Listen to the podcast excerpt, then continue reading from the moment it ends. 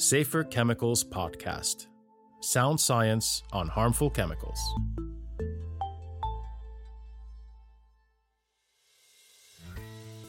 Welcome back to the Safer Chemicals podcast. I'm Adam Elwan, and today I'm joined by the chair of our Risk Assessment Committee, Roberto Scazzola, and the chair of our Socioeconomic Analysis Committee, Maria Ottati. Both committees give scientific opinions that guide the European Commission and EU countries when taking decisions to regulate chemical risks effectively. Now, Roberto and Maria have just finished their December meetings, and we have some interesting topics to talk about. They'll be updating us on what kind of comments we received from the public on the universal PFAS restriction proposal. So, very interesting topic there. And we'll also talk with Roberto about tea tree oil, which the Risk Assessment Committee is recommending to classify as toxic to reproduction, so suspected of damaging fertility. Good to have you both here again. Always a pleasure being here with you and with our listeners. Thank you very much for inviting us. Indeed, a pleasure. All right, so let's go straight in with PFAS. So, this is the proposed restriction of approximately 10,000 PFAS in the EU and EEA, um, and it's there to address their persistent nature, so contaminating water sources and causing toxic accumulation in humans, animals, and plants. Um, with potential health risks and widespread release from industrial and consumer uses, this proposal was led by Denmark, Germany, the Netherlands, Norway, and Sweden, and it's now under evaluation by our committees. Once the committee's opinions are adopted, the final decision on the restriction will then be taken by the Commission together with EU member states. Now, the consultation on the proposed restriction closed already in September. Um, the committees were given an overview of the over 5,600 comments received from the public. Um, how would you summarize what we got in the comments? Well, what we got was a record number of comments. Uh, so the previous restriction that had had the highest number of comments was microplastics, and there we had just under 500. So here, where we got 5,642, as you can see, that's quite a lot more. Uh, these comments came from uh, about 4,400 organizations, companies, and individuals. Of course, you can submit more than one comment, and that's what happened. Uh, and uh, you can have a look at these comments, the ones that are not confidential, that are all published on our website. Um, it's important to note that it's not just the number of comments themselves, but the comments quite often include attachments. And we received actually about uh, 6400 attachments. And uh, these are not uh, you know in, in many cases small attachments. We've got about uh, more than we've got more than 100,000 pages in all to analyze. So quite a lot of information there for us to consider and for the, the, the national authorities to consider. Um, and what I can say is that uh, so far, the ECHA staff have pre-screened the comments, and uh, this is to help the committees and the five national authorities uh, analyze them properly. So the idea is that um, in order to analyze comments related to one particular sector that they're now able to find them very easily and to find the, all the relevant information without a problem thanks to the pre-screening Okay, so really a lot of input then, record breaking numbers. Um, and also good for our listeners to know that these can be found, uh, at least the non confidential uh, ones can be found on our website. Um, can you tell us where these comments came from? I mean, wh- what kind of sectors are we talking about? Which countries? Sure, Adam. I think I can cover this. And uh, this is a clear uh, sign of interest that uh, many parties expressed. When it goes to the, the, kind of comments that we received, they were from the sectors related to electronics and semiconductor. We had also transport, energy, medical devices, and fluorinated gas sectors like in refrigeration. So there is a quite wide variety. When it goes to the distribution, I think it's relatively even between Europe and non-European countries, maybe with the exception of food contact materials, packaging and medical devices, and maybe also construction products, where more European comments were received than the rest of the world. All right. And in, in broad terms, what did the comments cover? Over half of them actually contained information that was about the technical function of, of PFAS in applications and also information about alternatives. These are uh, topics that are always important in restriction. And in this one, they are particularly key because of the way that the proposal has been constructed. So lots of information there, there to digest. And uh, a lot of the comments also were um, providing information about derogations. Which is a topic that is particularly important to the people who commented.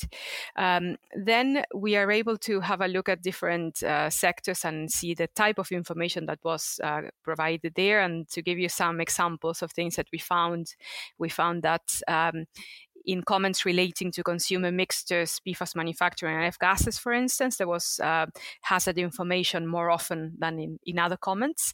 And uh, we also asked about practicality.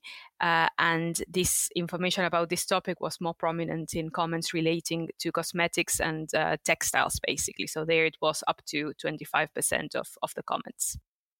What are the next steps then? I mean, I assume there's there has to be a need to look through the comments and uh, information that we got there uh, more thoroughly, and and also to check whether there's any new information that we didn't already have.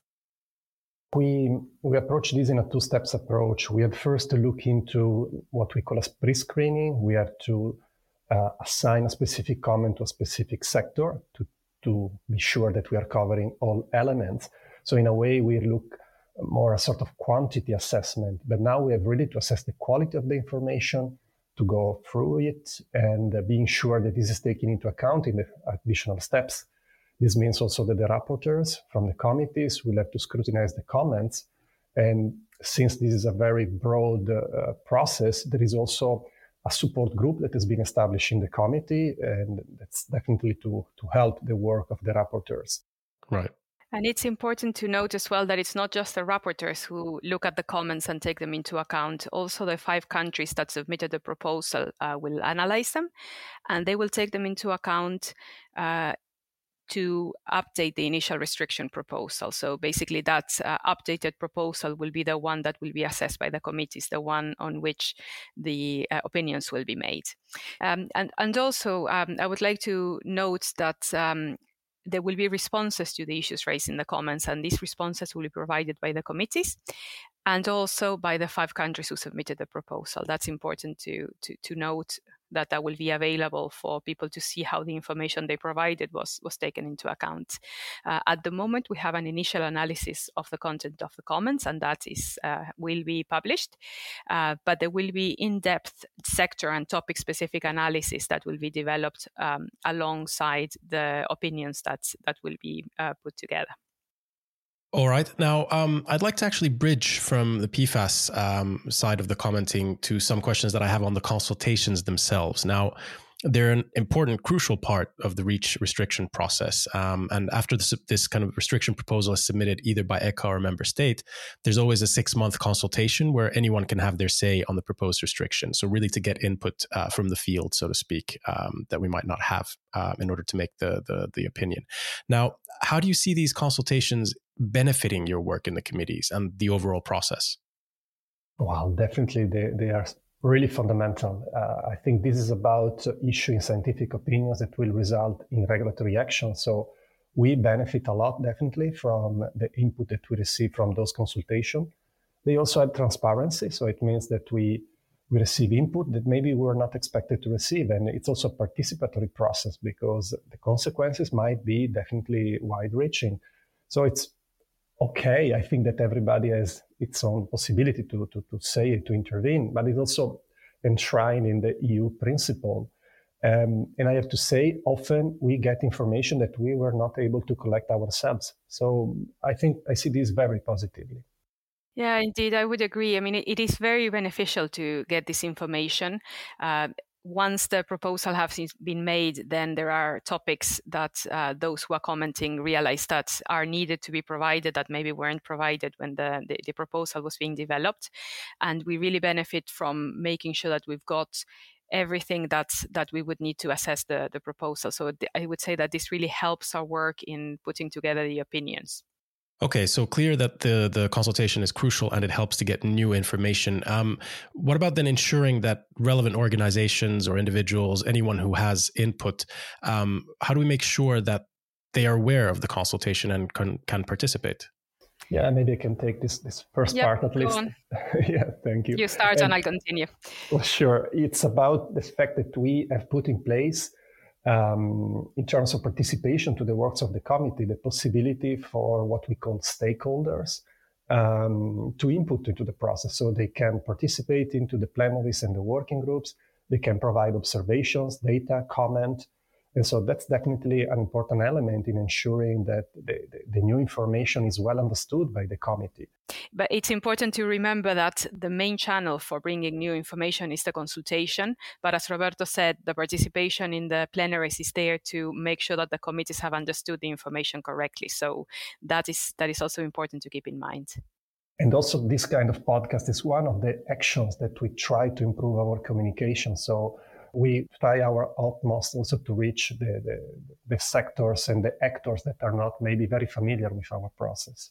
And I also understand that we promote these in, in different channels, so different communications channels. We have direct contact with stakeholders. Uh, we attend events to give presentations to highlight uh, restrictions and the possibility to to participate in the consultations.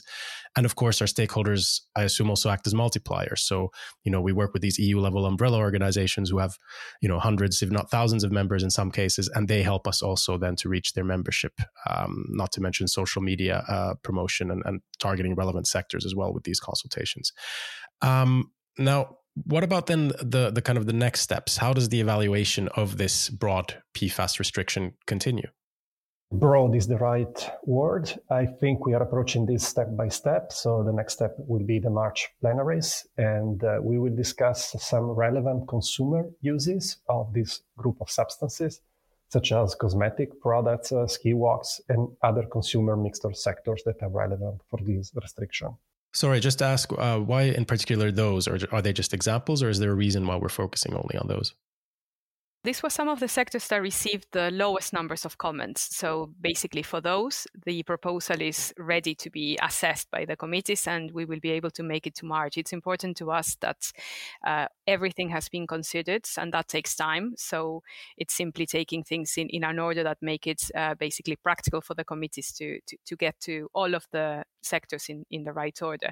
So we start with those, but then from there, we move on and then we evaluate all the different other sectors and we will take them in batches depending on when they will be ready to be assessed by the committees now, in terms of what comes next, we are in discussions with the five national authorities that submitted the proposal to see what is possible because they need to be updating the, the proposal based on the information. And uh, we need to see by when they will be able to deliver those updates. So we are working with them very closely and we will continue to plan for the remaining sectors and timelines. We're not, uh, we haven't got the information yet as to when they will come exactly, but this plan will be communicated as soon as it has been agreed. All right, thanks a lot. Very interesting. So, a lot more information uh, to follow on this one. Now, maybe we continue with you, Roberto, and the harmonized classification for tea tree oil. This substance has several uses, such as fragrances, cosmetics, and cleaning product ingredients, and it's waiting for reapproval as an active substance for plant protection use. Now, it's used in fungicide products, for example, to control powdery mildew and gray mold in tomatoes and vineyards.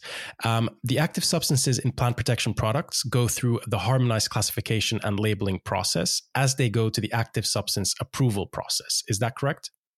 This is indeed the case, and um, we work in the past to ensure alignment between what our sister agency, EFSA, the Food Safety Agency, and what ECHA do. And we try to do this, of course, in a, in a regular manner um, the approval process for a plant protection product takes fully into account the CLH procedure. So in a way, they run in parallel, even if the timing is slightly slightly different. Right. So what happens is a proposal is assessed by RAC, uh, taking into account the document that has been uh, that are requested in the plant protection product. Those are called the draft renewal assessment report or any other information that is requested in, in this process. In parallel, we have what we call a CLH, so classification, labeling, and harmonized report. In this specific case of tea tree oil, a quite interesting substance, uh, the dossier submitter is Poland. And I think we should also remind that uh, CLH, so classification, labeling, and harmonized dossier, focus on hazards of the substance. So it's not about risk assessment. It's truly about what are the toxicological properties of the substance and what they can cause to human health or environment. And what is also interesting is that this could trigger what we call automatic consequences in other legislation, like in plant protection products or cosmetic products regulation. But of course, this is out of the remit of the committee and what ECHA does. And what was the proposal then, and, and uh, the risk assessment committee's conclusion on this? Well, we had a quite intense uh, uh, round of discussions. This took place first in the working group and then moved to the plenary. And as usual, we work on the basis of a dossier that is prepared by a dossier submitter, as mentioned by the Polish authorities. And um, to remark also that the substance didn't have an harmonized classification. So it means that until today, uh, companies were supposed to self-classify the substance. So they would decide what is the most appropriate classification. If the, this process will um, finalized by the Commission will um, result in a harmonized classification, it means that all economic operators in Europe will have to follow such a classification. Okay, and, and so the conclusion, the outcome, what was that? The, the outcome was uh, that RAC uh, issued an opinion related to several other classes. Perhaps the most interesting one are related to skin sensitization and the fact that substance has been found to potentially cause allergic reaction when they're used on the skin, but also reproductive toxicity, and particularly for the damages that could uh, be created on fertility or even on development, so suspected of damaging the unborn child. So they are both quite severe classification and they could definitely trigger some consequences. What kind of impact do you then foresee? Um, how long will it take for you know changes to be made and to have this classification implemented? What RAC does is issue scientific opinions to the European Commission. And once the opinion will be transmitted, the European Commission collect all of them, usually once per year, and then they discuss this with member states. And the outcome of it is what is called um, ATP, Adaptation to Technical Progress. It's really EU jargon, I have to say. So basically, it's a new regulation where they say that uh, this substance um, will be now included in a list of harmonized classification, and this will become obligatory at European level. So this process takes some time, uh, and as I told you, it happens once per year. So we can expect probably that in roughly one year from now, such a proposal will be potentially approved, and there will be some transitional period. But there is one element that uh, it's about the downstream consequences. You know, RAC does really the scientific opinion on the basis of the hazards. However, there are other regulations where um, automatic consequences can happen as a result of the classification that will be then agreed upon by the European Commission. And this can happen, for instance, in the plant protection products, where they have some cutoff criteria, uh, could even mean that the substance could not be marketed anymore. But of course, those are decisions that are taken in, in different environment.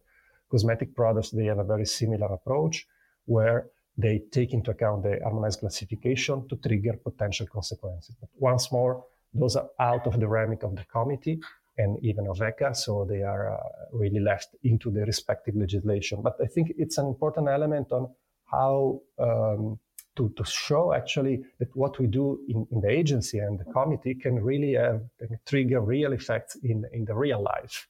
And uh, therefore, I think what we do matters. Thanks a lot, Roberto, and thanks a lot, Maria. That brings us to the end of our episode.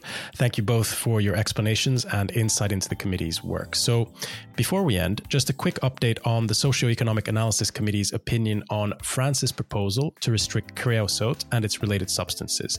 Now, we covered this topic in our September podcast, and the committee has now adopted its opinion. So, the final opinion of both committees on this restriction will soon be sent then to the European Commission and published on our website. So, you can find it there if you want to find out more. The next committee meetings take place in March next year. I'm really looking forward to having you both back then. We have one more episode coming up for you this year. It's on the results of an EU enforcement project that looked at products sold to consumers. Some interesting findings there, so do take the time to listen to that episode when it comes out. Thanks for listening. Stay safe. Safer Chemicals Podcast Sound Science on Harmful Chemicals.